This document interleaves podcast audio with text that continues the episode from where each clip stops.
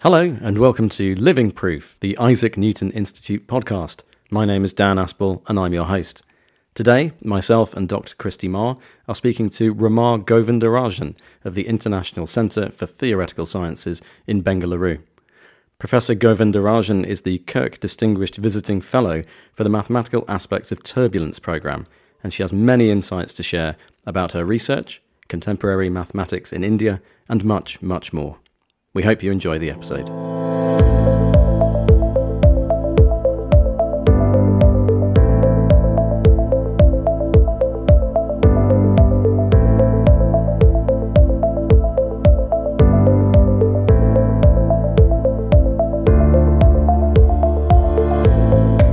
So, welcome to Living Proof. So, Rama, it's lovely to have you here. Thank you, Dan. And uh, on the mic as well, we have the Deputy Director here at INI, Christie Marr. Hello. Hi, Christie. Hi. So, um, as an introduction to you, Rama, you are a program participant in the Mathematical Aspects of Turbulence program, which is ongoing at the time of release here at the Institute. How long have you been here now? How many months have you been here? So I came in early March and I'll be leaving in the end of May. So it's been like it's a three month visit. Excellent, yeah, which means that you're just over halfway through Yes. your time here. Yes. Uh, how are you finding your time here so far? Oh, I've been enjoying it to the utmost. It's been probably my most productive scientific trip ever. And there's a lot of people who are very much in my area of work, and I'm learning a huge lot from them. I'm enjoying talking to them. And there have been workshop weeks as well as the sort of general you know, weekday activities of, of researching and being in one of the rooms here. So a mixture between time to think and work on whatever it is you're focusing on and time for some quite intense socializing. yeah, yeah. Yeah, that's actually a very nice and very important combination. So, like during the week when there's a conference going on, we're listening to talk after talk, but then we can meet the speakers later on and go over it in a very uh, good way. We can work on the blackboards. The blackboards are the best, by the way. And so we can work out, you know, all the things, all the questions we have in some detail, and that often leads to further work or new ideas. Mm, yeah, that's very positive to hear.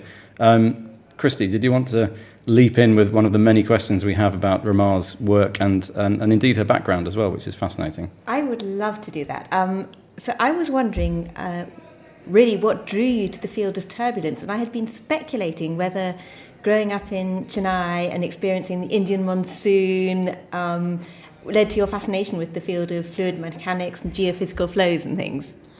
Okay, so like I actually came into this field by accident, I should say, because uh, when I was doing my undergraduate in engineering, I was like any other person in my class, like all of us wanted to get high paying jobs right after graduating. And we I was in that mode as well. So I never considered research because it's not high paying.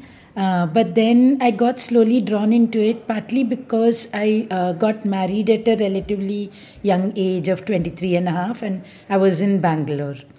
And in Bangalore, you, um, in those days, like research was one of the best things you could do if you wanted a career. So that's how I moved into research, and I'd always liked fluid mechanics even as an undergraduate. And I, in my masters in the us i had uh, you know gone through a lot of teaching experience in fluid mechanics. So that made me more uh, you know uh, more immersed in the subject you can say and uh, fortunately there was a very uh, nice guide a very uh, well versed in fluid mech and very uh, good in science person uh, Roddam Narasimha, who agreed to take me on as a PhD student Wonderful. in Bangalore. So, Thank you. And am I right in thinking that you had a very tiny baby um, when you started your PhD? yeah, so uh, this is a strange thing which happened, which is that, you know, like uh, when I was trying to apply for a PhD,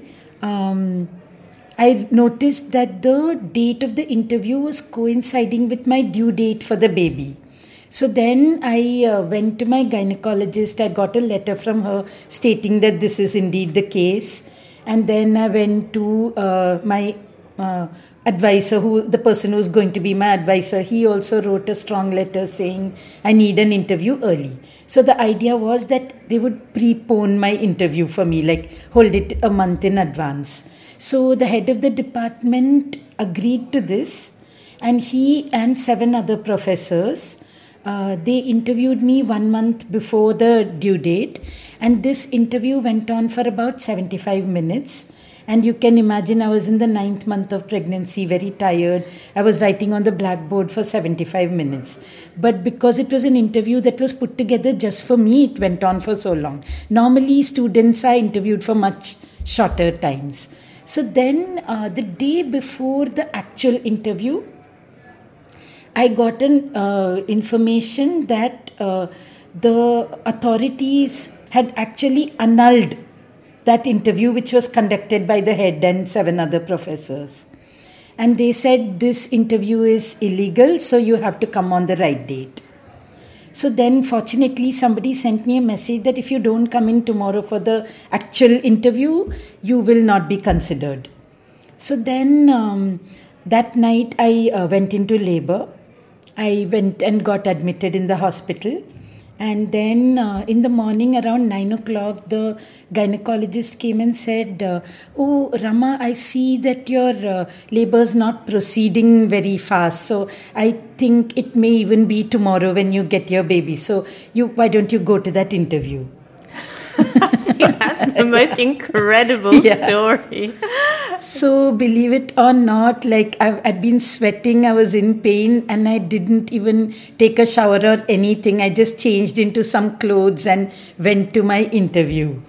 And it was a subset of the same eight professors who had interviewed me in such detail like one month ago. So, what more would they ask me, right?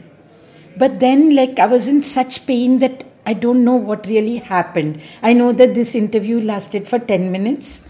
And uh, like I couldn't really understand the questions they were asking. They were asking easy ones, like they asked me to uh, plot e to the power x. And then in the middle of my pain, I saw this big E, you know, white E. And I thought, oh, I've seen this before, but I don't know what it is.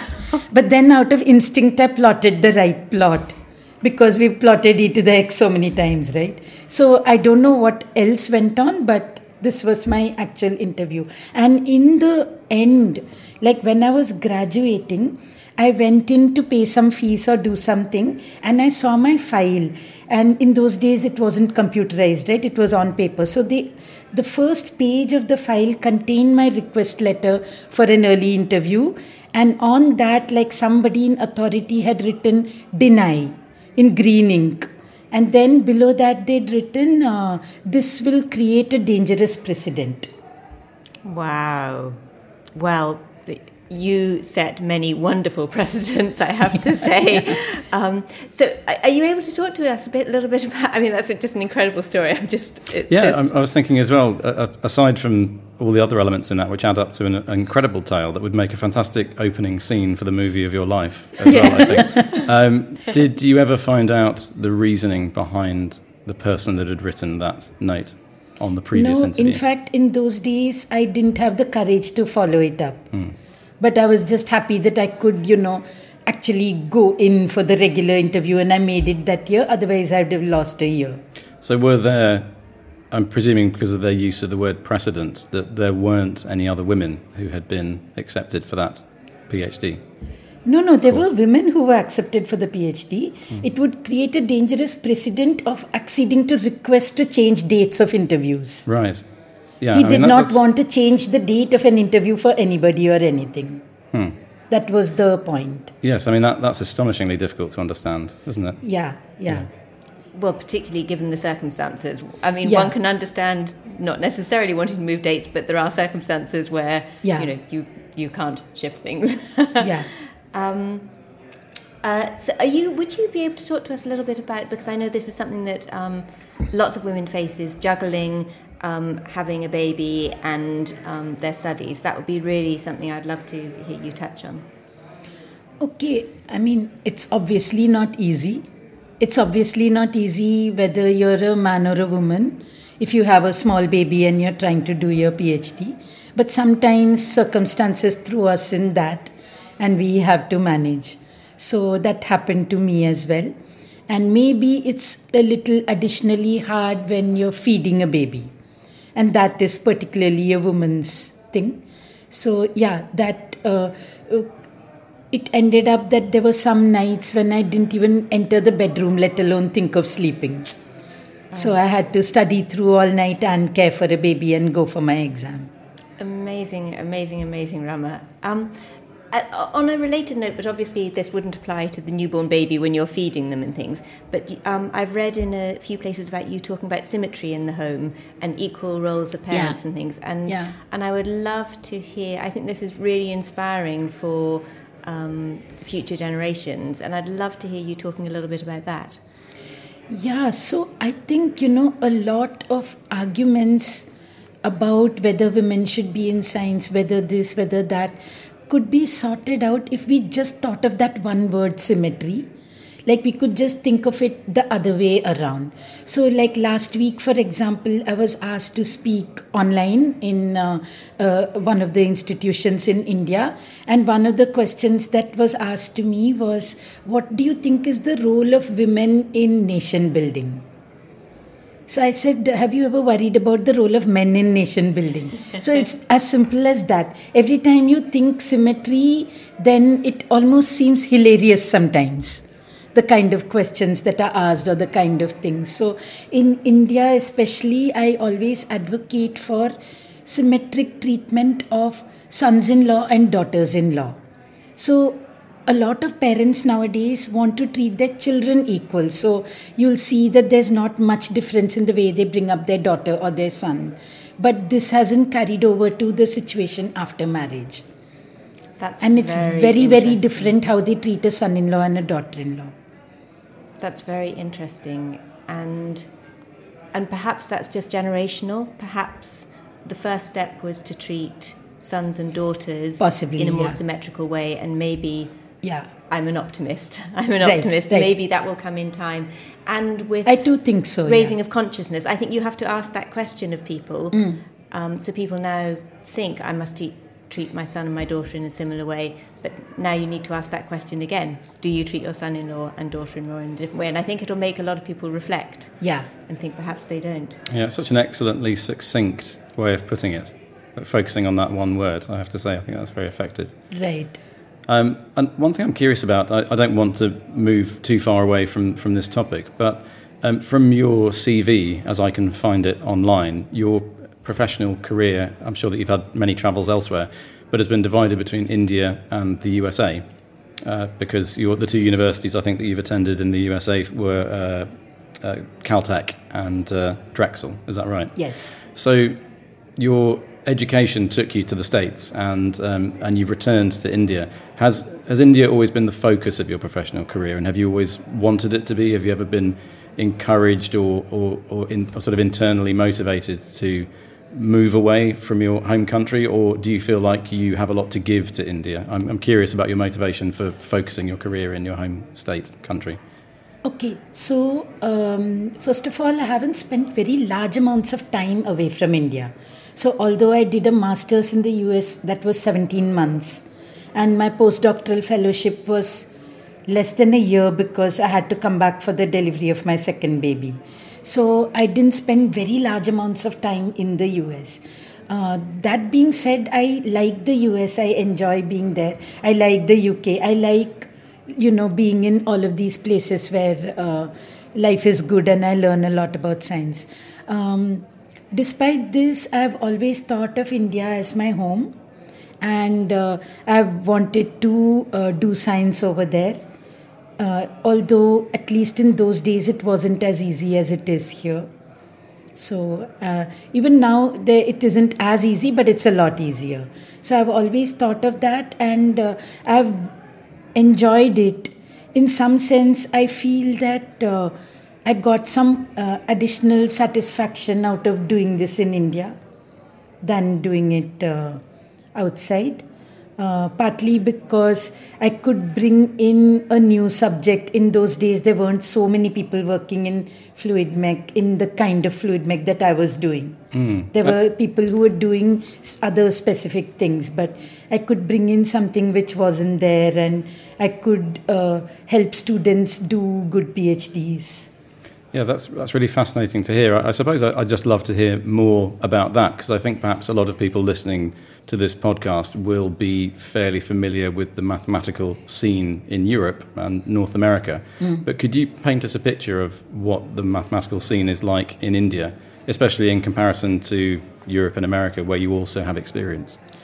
Okay, so like I can't specifically talk about the mathematical scene because I'm not a math person technically. I am a fluid mech person and an engineer. Actually, all my education has been in engineering, but I'm now in a physics department. So, yeah, I can't tell you specifically about the math scene, but I can tell you about the research scene. And it's like incredibly optimistic. Uh, compared to uh, 30 years ago, like Indian sciences really burgeoned out in terms of numbers, in terms of quality, in terms of ambition. So it's really a thriving atmosphere now, I would say, compared to uh, 30 years ago, for very sure. And at the same time, there's a long way to go. There's a really long way to go, and uh, we have to help cross that bridge. Hmm. And your current role I, I will have already said this in the introduction, but I'm aware that we haven't said it while speaking to you, is at the International Centre for Theoretical Sciences in Bengaluru. Yes. And uh, uh, can you tell us a little bit about that as a centre, about what it's like to be there? Okay. Um, I'm absolutely delighted to be there. It's like the most amazing place. It's a small place, like there's about 20 faculty members and uh, a commensurate number of students and postdocs uh, everybody is very high quality. Some of my colleagues who are way, way younger than me are so scarily good that it's amazing. I just love talking to them. I learn a lot from them. Similarly, with students and postdocs. So, and uh, so it is a place with a three pronged ambition. So, one of it is research, and then there is outreach science outreach to the people. And the third one is very similar to the Newton Institute here it is to do programs. Hmm. So, if you look at our site, you'll see that there are long term and short term programs going on all the time, and anybody in the world can apply and come and host these programs. And we have a pretty nice setup for running them. Uh, I'm sure that Christie will have some excellent questions coming up, but if I can just bring it back to our original topic after your excellent answer there. So, you encountered a, a, lot of intolerance of pregnancy earlier in your career. Mm-hmm. How do you feel now? Do you feel that you still meet these um, attitudes, these negative attitudes about uh, women in science? So, obviously, I don't at this stage. There's two reasons for that. One is that India has changed a lot for the better in those things. For example, a young woman asking for a change in interview date, I think would automatically be given it. I mean, it wouldn't even be an issue. So a lot of those, you know, things I faced have actually gone away because people's attitudes have improved a lot since then. And uh, secondly, as an older person, it's easier to, you know, uh, bypass those problems. Uh, but I would say that in a place like ICTS, it's amazing. Like you have people with all the right attitudes, and you'll never face anything. So it's a very supportive environment. And I think that that echoes what we're trying to create in maths institutes across the world, and certainly at the Newton Institute. I really right. um, hope that everybody feels welcomed, right, no matter what. And, and um, yeah, I've faced like very warm welcome and very nice stay here. So I really need to compliment you on that. It's also perfectly ironed out. Even the smallest things are thought of. Mm. I, I love that, and I've, I've loved your contribution to the program. And you're so modest about your achievements and your backgrounds and things, but you know, you've won, you know, an outstanding scientist award by India's national aerospace laboratories and things like that. You know, you're such an impressive scientist, and yet you're so modest. And I see you working with um, the younger researchers on the program, and I see you really inspiring them. Um, and I think that's that's just been some, a, a, real joy that I have found over your um, time during the institute. Thank you, but I think I have good reason for my modesty. like I can see so many scientists so much better than me. I think I, I know how to rate myself. exactly what I said. You are so modest. um, I would love to ask you a little bit more um, about the field of turbulence. I think there's something very exciting about it. It's such, you know, it has so much history. It goes back, you know, centuries, and yet there are still really demanding unsolved problems in that field. And I'd love to hear you talk a little bit more about what excites you about turbulence, about, you know, fluid mechanics, what makes you just long to still tackle and solve the next problems, to think of questions to ask, even if you, even if one can't always find the answers. Okay, first of all, fluid mech is a brilliant, brilliant area so there's, you know, questions which were tackled centuries ago, which are still relevant. There's new questions which come up every day, and there's relevance to every field you can practically imagine. So I was just telling somebody this morning that when I uh, uh, go to uh, speak about fluid mech to, let's say, high school students or people who don't know what it is even, so I spend a few minutes saying, oh, all of this is fluid mech, the oceans, the atmosphere. You try to understand, you know, the dynamics of these things, and it, it goes all the way down to swimming microorganisms or even formation of planets so it's like it spans all the scales and everything. And then I asked the school children, can you name one sport for me in which fluid mechanics is not important? And usually there's like, you know, they talk about it for a while and somebody or other comes up with chess. and uh, very soon after this, there's usually another kid who pipes up and says, uh, Oh, well, chess has to do with fluid mechanics because blood needs to rush into your brain. Brilliant. I don't know whether blood rushes into the brain or whatever, but I mean, yeah, fluid mech is all encompassing. So you can see that whether it's biology or sport or the climate. So you have a range of problems to choose from. And almost all these problems are unsolved. So you asked about turbulence, right? Turbulence is a very nonlinear phenomenon.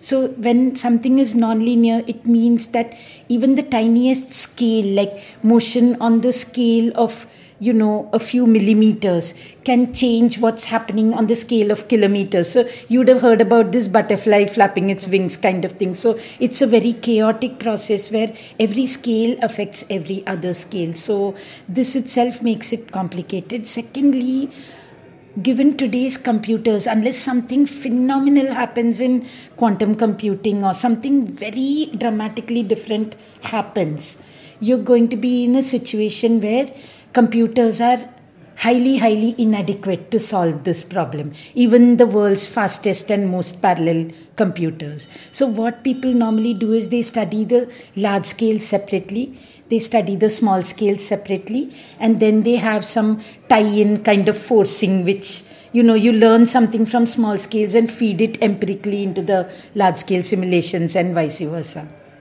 Now this has been shown to be very unsatisfactory. So like there's this big gap of how to solve these problems. So even if you know the equations you know everything you can't solve these problems very easily and that's why you have so many uh, different claims about the climate different predictions things where things don't agree so there are open problems of enormous importance. This is one aspect of the open problem that I told you about, but there's questions you can ask in basic math. Like there's pen and paper equations you can write and solve and understand new physics. So this kind of captivates me. Like I like breaking down a problem into its simplest terms and maybe writing it on pen and paper and solving something. And i feel very very happy when i understand something on pen and paper which hasn't been understood before. And that thing can then be made more and more and more complex and take and its signature can be seen in the big system. And i love that. That's really fascinating. You've preempted exactly what I was thinking while you were speaking, because we've had so many guests on this podcast who have expressed a love of anything that you can prove definitively. And that's the attraction of mathematics for a lot of people. You can create right. a successful theorem and it will always be true. Right. And when you were describing fluid mechanics and what seems to me to be something almost unknowable in its totality, yeah. But you do still find a satisfaction from taking it down to the smallest details that you can be certain about. Right. And then applying those to the chaos, for want of a better word. So I should also emphasize that when we pull things to their simplest terms, we're making lots of approximations. So we, I mean, I at least in the work I do don't prove anything. But under certain approximations, I'm able to bring out some simple physics.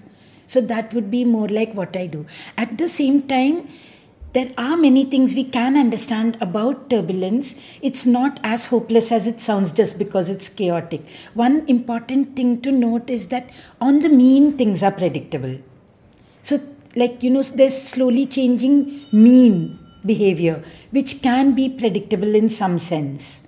And there is like these rapid things which cannot be predicted. So, for example, if you ask me, uh, what will be the temperature on a certain day 50 years from today in a certain place at a certain time i think nobody can answer that but if you ask some what will be the trend that kind of thing can be answered to some level of accuracy which is why we are in this game of predicting so it's not all hopeless that's one point I want to tell. So you can see a simple example. So suppose you have water in an underground sump which you pump up to your overhead tank. Then every month you can kind of predict your electricity bill, right? So that means on an average you know it's doing the same thing. I'm, I'm often reminded when um, uh, looking at programs across the board here of the um, George Box um, quote and I might get it slightly wrong, but it's something along the lines of all models are wrong, but some are useful. And I think that's just lovely. You know, one chooses what approximations to make um, to make things sufficiently simple to be able to yeah. analyze them and. Um, but not too complex. Yeah. So, and, and it's that balance, isn't it, of knowing where to make the approximations and um, where to go into greater detail. Yeah, so if you're able to do something nice and derive a simple equation, that's definitely very, very rewarding. And knowing that is a nice thing, even if it's for one class of problems or one little thing. From my impression of the general mixture we have in program participants, because the organisers always put a lot of thought into who they invite and how they may interact with one another. How do you think that your experience and expertise mixes with the sort of group of long term program participants as a whole? There must be others who are quite different to you in terms of their specialisms and experience. Yes, so very much. So you brought up this thing about math people who prove things. So there are people like that in this program who I learn a lot from, and it it is a very uh, widening experience to uh, see how they approach their problems. I may never approach a problem in that way, but it uh, shows me, you know, some directions which I may use. That's one aspect. Then there are people who do uh, beautiful work in wall bounded turbulence. So that group has been amazingly useful to me. And uh, so they look at, you know, um, simple structures they're not quite simple, but they're simpler than real turbulence, uh, which come repeatedly in um, wall bounded flows. So, the, the fact that there are walls is very important to uh, this kind of pattern that you repeatedly see. So, you see elaborate periodic dances which keep happening and uh, so those are things i'm learning about here like how you go about obtaining those and things like that. So uh, these are just two examples but the kind of work that i do um, is on particulate flows. There's some people who are doing particulate flows with whom we're actually like collaborating or talking of collaborating. So for example how do microplastics get distributed in the ocean by turbulence. So that's one question which I'm discussing in great detail with one person here. There's another aspect which is the particles. Uh, when they move in turbulent flow. So it could be microplastics, it could be little creatures in the ocean, it could be dust storm things, pollution, a variety of things. So then, how they move in the ocean. Um, depends on the forces that are acting on them. And there's one special force called the Basset-Boussinesq history force, which a lot of people neglect because it's difficult to compute. And we uh, came up, actually, I should give the credit to my younger colleague, Vishal Vasan. We came up with a method to solve for this uh, particular force and not neglect it anymore. And we showed that it's important. And this has generated interest in some of the colleagues, especially like math people can now, you know, solve this thing in a much better way than I can. And so this uh, conversations are helping a lot, these Blackboard conversations on things like that. So uh, these are just two areas, and then I look at flows where viscosity is varying as a function of space, and uh, that is relatively.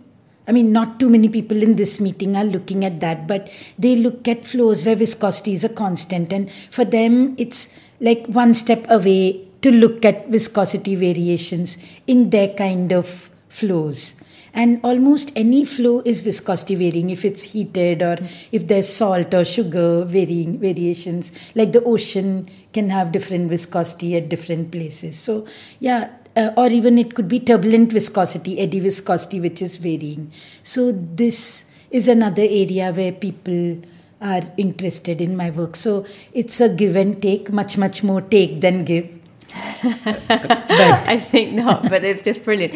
And and so are there new collaborations that you've made while you've been here that you're mm. going to take away with, mm-hmm. you know, for the rest of your career and things, do you think? Oh, definitely. Definitely, it's been really beautiful. There's several uh, things which we're talking about with several people. Of course, at this stage, it's all nascent, and I can't predict which one will actually come up with beautiful results. But we are certainly seeing nice directions to move in. That's and there's several of those. That's really exciting. That's that's yeah. that's lovely for me to hear as well. And I'm hoping that you know in five years' time you'll be back in the institute and you'll be able to tell us how some of these early relationships then blossomed. Thanks for your wishes. I'd really love that. it's fascinating to hear of progress of that kind being made during the program as well, because it does happen you know, relatively often, but most of the time the outcomes of the uh, program come in the in months and years afterwards. So actually, a month and a half into your time here, to be already helping people solve for previously problematic things is just is wonderful to hear about that. I don't know whether I'm helping people solve things, but at least like I presented a new way of thinking about a problem. Yeah, exactly. I mean, what more can anyone do at the at the institute? That's fantastic. And I love um, again that how we're bringing different communities together, um, and so and I think as you've alluded to earlier, it's how how you can ask questions which can challenge the mathematicians and make them think in a different way, and equally the mathematicians are uh, showing you things and making you think about your working in a different way. And I, I really love how that happens here at the institute. Yeah, yeah, it's an amazing place for that reason. And fluid mech is a topic which lends itself to that because everybody from a very pure mathematician to a climate scientist can contribute to the same field and by talking to each other we gain much more. Something that I I love is that you go out and you you know talk to children and you care about outreach and things like that and and for me your work is so important and something that you know the next generation will really care about so much you know about you know microplastics and about the environment, about the weather, things like that. And I think the, there's so much resonance for what you're doing for what issues that children really care about. Yeah, thanks for that. And do you, do you want to talk a little bit about about that about your outreach work at all? Okay, so I haven't done as much outreach at, as I'd like to do, but at the same time, like I try not to uh, turn down any invitation in any college or school and uh, try to go and speak there. And usually I find amazing reception and amazing interest from the kids and the young college students. So that's always been rewarding.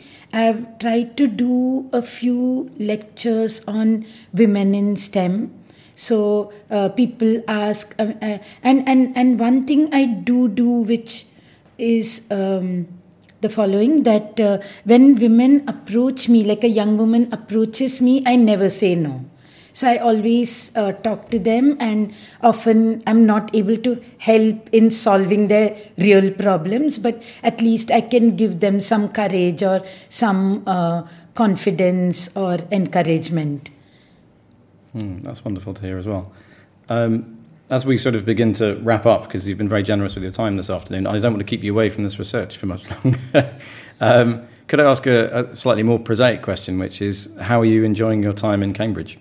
Oh, I'm loving every minute of it. I've done quite a few long walks here. This weekend, I'm going to do punting. And uh, I also went to Imperial College on one day, so I went to the Natural History Museum and uh, I went on the Cambridge History Walk. Wow. Yeah, lots of things. I'm enjoying every minute of it. That's lovely to hear. Um, so I think that was all we wanted to do for today. Fantastic. Well, Rama, it's been uh, wonderful to talk to you, and thank you for sparing your time. Thank you, Dan, and thank you, Christie. It's been a great opportunity. It's very kind of you to host me for this. And I, and I hope the remaining month and a week or thereabouts uh, is is very uh, exciting for you and, and full of the same kind of progress. So thank to the so much. time. Thank you. Thank it's always you. such a joy talking to you. Yeah, great joy talking to you. Thank you.